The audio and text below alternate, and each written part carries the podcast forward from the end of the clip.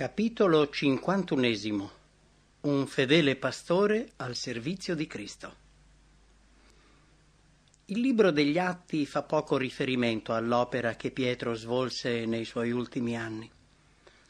Durante il periodo di intenso ministero che seguì la discesa dello Spirito Santo nel giorno della Pentecoste, egli fu tra quelli che più si sforzarono ponendosi l'obiettivo di raggiungere i giudei che arrivavano a Gerusalemme per partecipare alle festività annuali.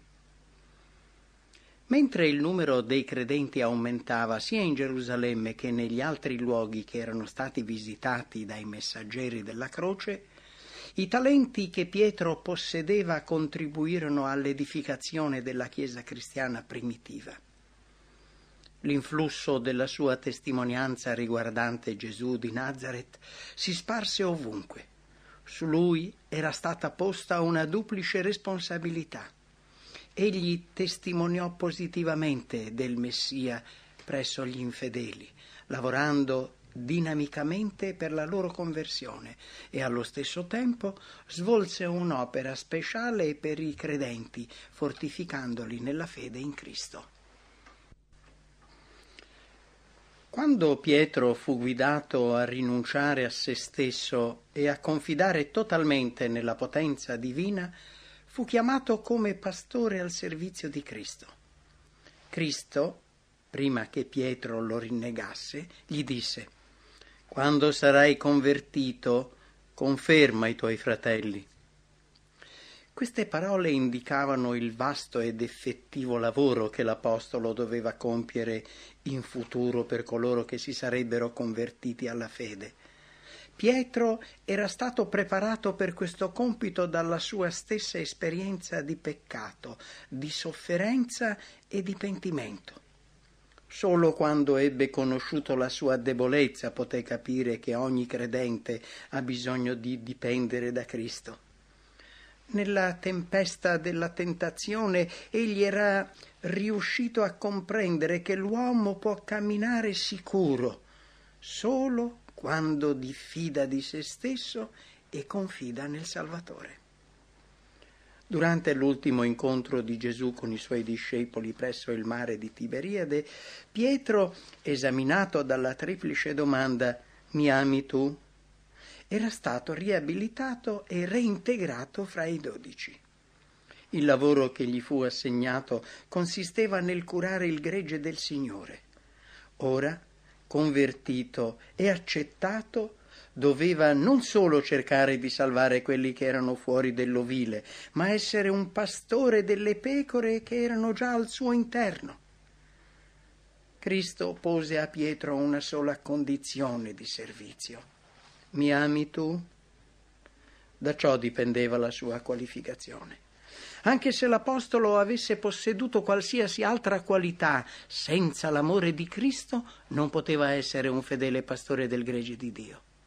Conoscenza, benevolenza, sono qualità tanto indispensabili quanto utili per lo svolgimento del proprio compito. Nonostante ciò, l'opera del pastore fallirà se la sua volontà non è ispirata dall'amore di Cristo. L'amore di Cristo non è un sentimento comune, ma un principio vitale che deve essere reso manifesto nel cuore come una potenza inesauribile.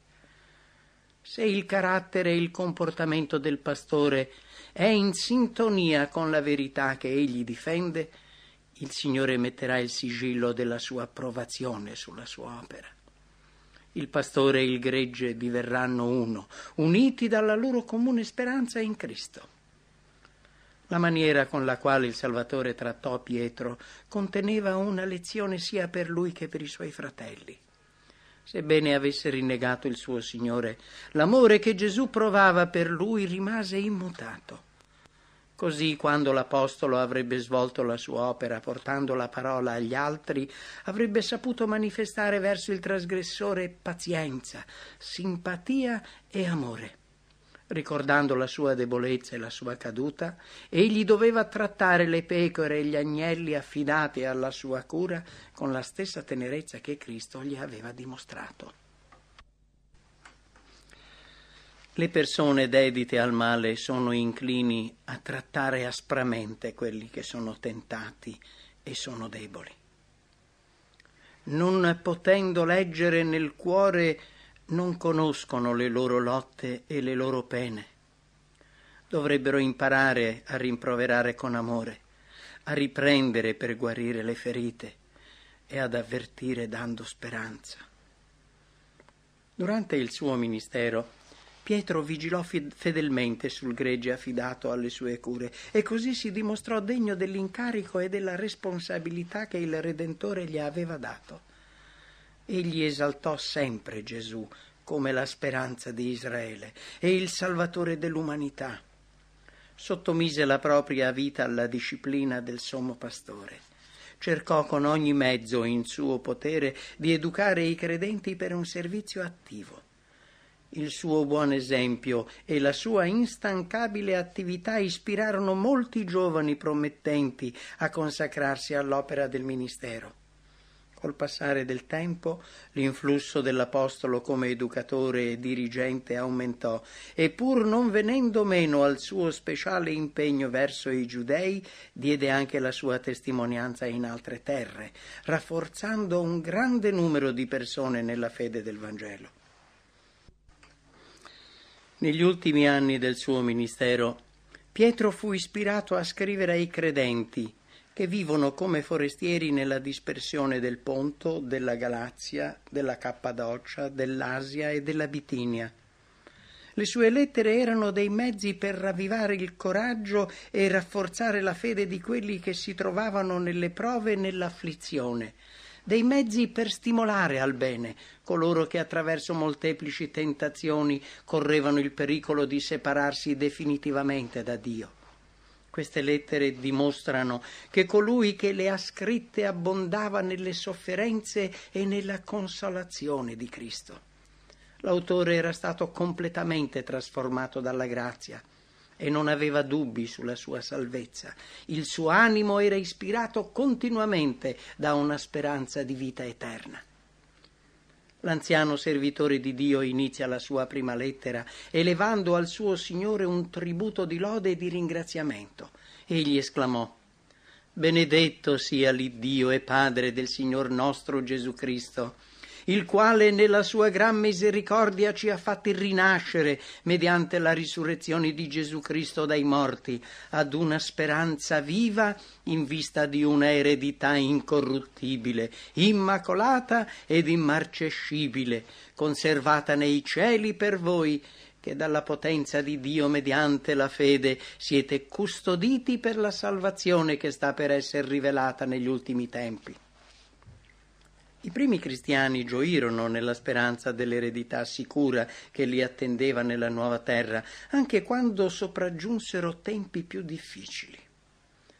Voi esultate, sebbene ora, per un po' di tempo, se così bisogna, siate afflitti da svariate prove, affinché la prova della vostra fede, molto più preziosa dell'oro che perisce, eppure è provato col fuoco, risulti a vostra lode, gloria ed onore alla rivelazione di Gesù Cristo. Voi gioite d'un'allegrezza ineffabile e gloriosa, ottenendo il fine della fede, la salvezza delle anime vostre. Le parole dell'Apostolo furono scritte per l'istruzione dei credenti di ogni tempo e contengono uno speciale significato per quelli che vivono nel tempo in cui la fine di ogni cosa è vicina. Ogni anima che desidera mantenere la sua fede ferma sino alla fine necessita delle sue parole di esortazione, di avvertimento, di fede e di incoraggiamento. L'Apostolo cercò di insegnare ai credenti quanto sia importante impedire alla mente di vagabondare su temi proibiti e di sprecare le energie su soggetti immorali. Coloro che non vogliono essere preda delle astuzie di Satana devono sorvegliare bene i propri pensieri. Essi devono evitare di leggere, guardare o ascoltare ciò che suscita pensieri impuri Non bisogna permettere che Satana influenzi la nostra mente con i suoi sottili inganni. Il cuore deve essere fedelmente vigilato, altrimenti i mali esterni risveglieranno mali interiori e l'anima sarà preda dell'errore. Cingete i fianchi della vostra mente e, stando sobri, abbiate piena speranza nella grazia che vi sarà recata nella rivelazione di Gesù Cristo. Non vi conformate alle concupiscenze del tempo passato, quando eravate nell'ignoranza, ma come colui che vi ha chiamati è santo, anche voi siate santi in tutta la vostra condotta, poiché sta scritto, siate santi, perché io son santo. Conducetevi con timore durante il tempo del vostro pellegrinaggio, sapendo che non con cose corruttibili, con argento o con oro siete stati riscattati dal vano modo di vivere tramandatovi dai padri, ma col prezioso sangue di Cristo, come d'agnello senza difetto né macchia, ben preordinato prima della fondazione del mondo, ma manifestato negli ultimi tempi per voi i quali per mezzo di lui credete in Dio che l'ha risuscitato dai morti e gli ha dato gloria, onde la vostra fede e la vostra speranza fossero in Dio. Se l'argento e l'oro fossero stati sufficienti per acquistare la salvezza degli uomini, quanto più facilmente sarebbe stata realizzata da colui che dice Mio è l'argento e mio è l'oro ma il trasgressore poteva essere redento solo mediante il prezioso sangue del Figlio di Dio. Il piano della salvezza fu costituito sul principio del sacrificio. L'Apostolo Paolo scrisse Voi conoscete la carità del Signore nostro Gesù Cristo, il quale, essendo ricco, si è fatto povero per amor vostro, onde, mediante la sua povertà, voi poteste diventare ricchi. Cristo diede se stesso per poterci redimere da tutta la nostra iniquità, per offrirci la benedizione della salvezza. Infatti il dono di Dio è la vita eterna in Cristo Gesù, nostro Signore. Avendo purificate le anime vostre con l'ubbidienza alla verità per arrivare a un amor fraterno non finto, amatevi l'un l'altro di cuore intensamente. La parola di Dio, la verità, è il canale attraverso il quale il Signore manifesta il suo spirito e la sua potenza. L'ubbidienza alla parola produce frutti della qualità richiesta, un amor fraterno non finto. Questo amore è di origine divina e guida a nobili intenzioni e ad azioni altruistiche. Quando la verità diventa un principio costante della vita, l'anima è rigenerata, non da seme corruttibile, ma incorruttibile, mediante la parola di Dio vivente e permanente. Questa nuova nascita è il risultato di una conversione che ha come punto di riferimento la parola di Dio. La mente si rinnova e il corpo rinvigorisce se si desidera cooperare con Dio e si accetta senza riserve il suo insegnamento. Lo Spirito Santo imprime le verità divine sul cuore di chi fa questa esperienza. Così è avvenuto con Pietro e con i suoi compagni discepoli. Cristo fu il rivelatore della verità al mondo. Per mezzo di lui il seme incorruttibile, la parola di Dio, fu piantato nei cuori degli uomini ma molte delle più preziose lezioni del grande maestro furono rivolte a persone che allora non le comprendevano. Quando dopo la sua ascensione lo Spirito Santo fece ricordare ai discepoli i suoi insegnamenti, i loro sensi assopiti si risvegliarono. Il significato di queste verità li illuminò all'improvviso e in seguito a tale effetto esse costituirono nella loro purezza il presupposto di un nuovo orientamento. La meravigliosa esperienza della vita di Gesù rivive nelle loro parole e nelle loro azioni. La parola recò testimonianza per mezzo loro, gli uomini che si era scelto ed essi proclamarono la potente verità. La parola è stata fatta carne ed ha abitato per un tempo fra noi, piena di grazia e di verità. Infatti è della sua pienezza che noi tutti abbiamo ricevuto e grazia sopra grazia. L'Apostolo esortò i credenti a studiare le scritture, acquisendo una giusta comprensione per poter compiere un buon lavoro per l'eternità. Pietro comprese che nell'esperienza di ogni anima che alla fine vittoriosa ci sarebbero state scene di perplessità e di prova. Ma egli sapeva anche che una comprensione delle scritture avrebbe riportato alla mente del tentato le promesse di Dio, confortando il suo cuore e fortificando la sua fede nell'Onnipotente. Ogni carne è come erba e ogni sua gloria come il fior dell'erba. L'erba si secca e il fiore cade, ma la parola del Signore permane in eterno. E questa è la parola della buona novella che vi è stata annunziata. Gettando dunque lungi da voi ogni malizia e ogni frode e le ipocrisie, le invidie ed ogni sorta di maldicenze, come bambini pur ora nati, appetite il puro latte spirituale, onde per esso cresciate per la salvezza, seppure avete gustato che il Signore è buono.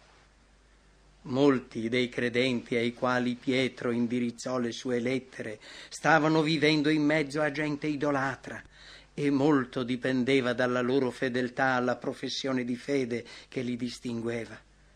L'Apostolo li sollecitò a ben servirsi dei privilegi riservati ai seguaci di Cristo Gesù.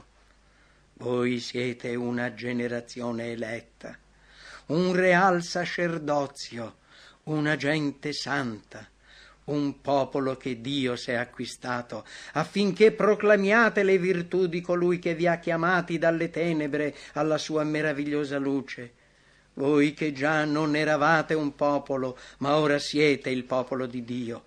Voi che non avevate ottenuto misericordia, ma ora avete ottenuto misericordia. Diletti, io v'esorto come stranieri e pellegrini ad astenervi dalle carnali concupiscenze che guerreggiano contro l'anima, avendo una buona condotta fra i gentili affinché laddove sparlano di voi come di malfattori, essi, per le vostre buone opere che avranno osservate, glorifichino il Dio nel giorno che egli li visiterà. L'Apostolo indicò chiaramente l'attitudine che i credenti dovrebbero mantenere verso le autorità civili. Siate soggetti, per amor del Signore, ad ogni autorità creata dagli uomini, al re come sovrano, ai governatori come mandati da lui per punire i malfattori e per dar lode a quelli che fanno il bene, poiché questa è la volontà di Dio, che facendo il bene turiate la bocca all'ignoranza degli uomini stolti, come liberi, ma non usando già della libertà qual manto che copra la malizia, ma come servi di Dio onorate tutti, amate la fratellanza, temete il Dio, rendete onore al Re. I servi furono ammoniti a rimanere soggetti ai loro padroni con queste parole. Domestici, state soggetti con profondo rispetto ai vostri padroni, non solo a quelli buoni e miti, ma anche a quelli difficili è una grazia per chi conosce Dio subire afflizioni soffrendo ingiustamente. Che gloria sarebbe infatti sopportare il castigo se avete mancato. Ma se facendo il bene sopporterete con pazienza la sofferenza, ciò sarà gradito davanti a Dio. A questo infatti siete stati chiamati, poiché anche Cristo patì per voi, lasciandovi un esempio perché ne seguiate le orme. Egli non commise peccato e non si trovò inganno sulla sua bocca. Oltraggiato non rispondeva con oltraggi e soffrendo non minacciava vendetta, ma rimetteva la sua causa a colui che giudica con giustizia. Egli portò i nostri peccati nel suo corpo sul legno della croce, perché, non vivendo più per il peccato, vivessimo per la giustizia. Dalle sue piaghe siete stati guariti. Eravate erranti come pecore, ma ora siete tornati al pastore e guardiano delle vostre anime. L'Apostolo esortò le donne nella fede a essere caste nella conversazione e modeste nell'abbigliamento e nella condotta. Il vostro ornamento non sia l'esteriore che consiste nell'intrecciatura dei capelli, nel mettersi attorno dei gioielli d'oro, nell'indossare vesti sontuose, ma l'essere occulto del cuore, fregiato dell'ornamento incorruttibile dello spirito benigno e pacifico, che agli occhi di Dio è di gran prezzo. La lezione si applica ai credenti di ogni tempo. Voi li riconoscerete dunque dai loro frutti. L'ornamento interiore di uno spirito umile e calmo è di inestimabile valore. Nella vita del vero cristiano l'ornamento esteriore è sempre in armonia con la pace e la santità interiori. Se uno vuol venire dietro a me, rinunzi a se stesso e prenda la sua croce e mi segua. L'abnegazione e il sacrificio sono il segno della vita cristiana la dimostrazione che il giusto è convertito sarà vista nell'abbigliamento di tutti coloro che camminano nel sentiero tracciato per i riscattati del Signore.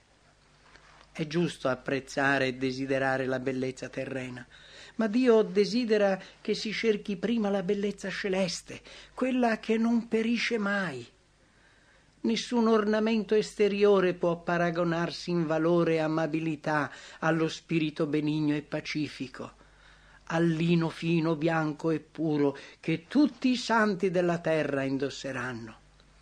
Questo ornamento li renderà belli e amati qui e diverrà il loro distintivo di ammissione al palazzo del re.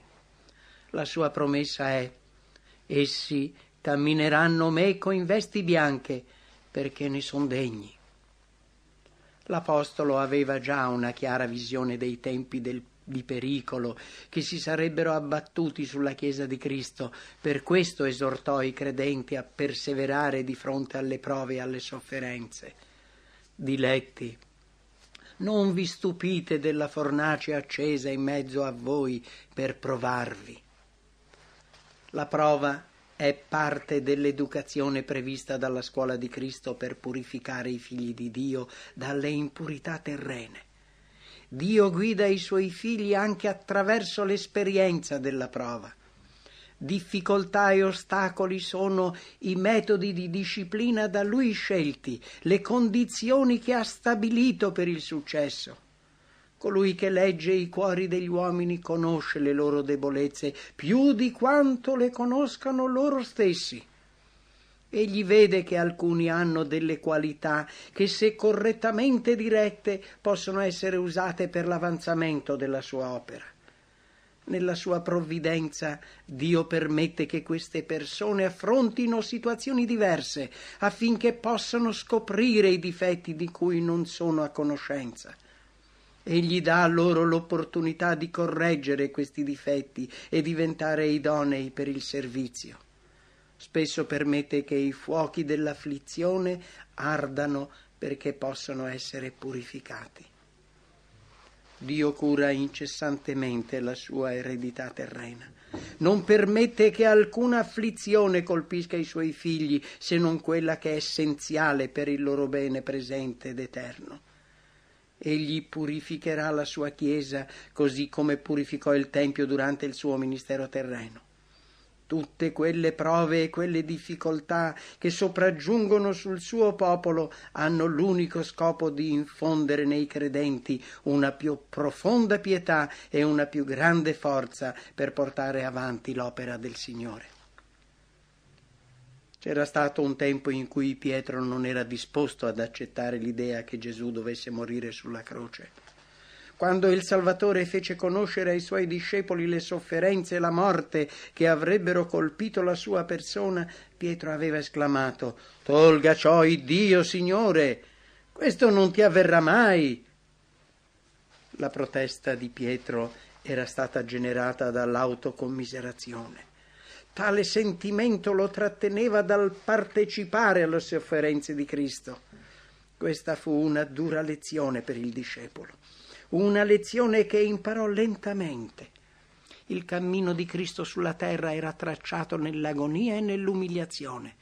Egli dovette imparare la lezione nel fuoco della fornace ardente.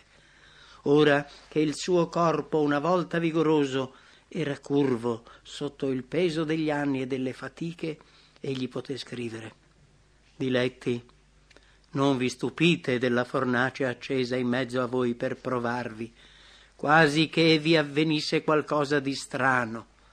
Anzi, in quanto partecipate alle sofferenze di Cristo, rallegratevene, affinché anche alla rivelazione della sua gloria possiate rallegrarvi giubilando. Circa le responsabilità dei pastori del gregge di Cristo, l'Apostolo scrisse agli anziani di chiesa. Pascete il greggio di Dio che è fra voi, non forzatamente, ma volenterosamente secondo Dio, non per un vil guadagno, ma di buon animo, e non come signoreggiando quelli che vi sono toccati in sorte, ma essendo gli esempi del gregge. E quando sarà apparito il sommo pastore, otterrete la corona della gloria che non appassisce. Quelli che occupano la posizione del pastore devono esercitare una diligente sorveglianza sul gregge del Signore. Tale sorveglianza non deve avere il carattere di una dittatura. Essa deve incoraggiare ed edificare l'animo di ogni credente. Non basta saper tenere i sermoni per essere dei buoni ministri, occorre aggiungere alle belle parole un dinamico lavoro personale la Chiesa sulla terra è composta di uomini e donne che sbagliano. Occorre perciò sforzarsi con coscienza, cercando di promuovere nella Chiesa un maggiore impegno nell'attività missionaria che prepari i credenti alla vita futura nel cielo. C'è bisogno di ministri che siano fedeli al loro compito di pastori del gregge e che non lusinghino il popolo di Dio, né lo trattino aspramente, ma che lo alimentino con il pane della vita.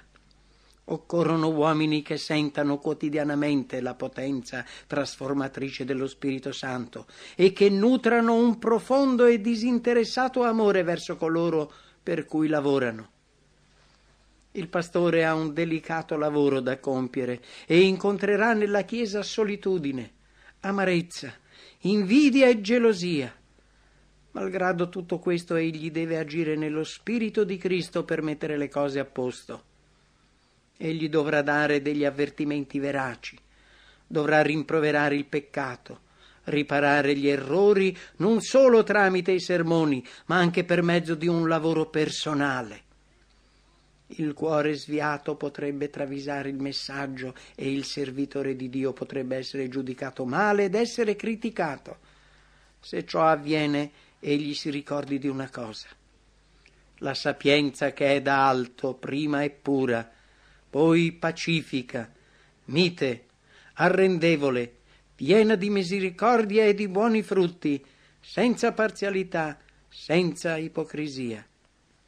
Or il frutto della giustizia si semina nella pace per quelli che s'adoperano alla pace. L'opera del ministro del Vangelo è di manifestare a tutti quale sia il piano seguito da Dio riguardo al mistero che è stato fin dalle più remote età nascosto in Dio. Se colui che inizia questo lavoro sceglie la parte che richiede meno sacrificio, accontentandosi di predicare e lasciando la cura delle anime a qualcun altro, compirà degli sforzi che Dio non accetterà. Molte persone per le quali Cristo è morto stanno perendo per mancanza di cura.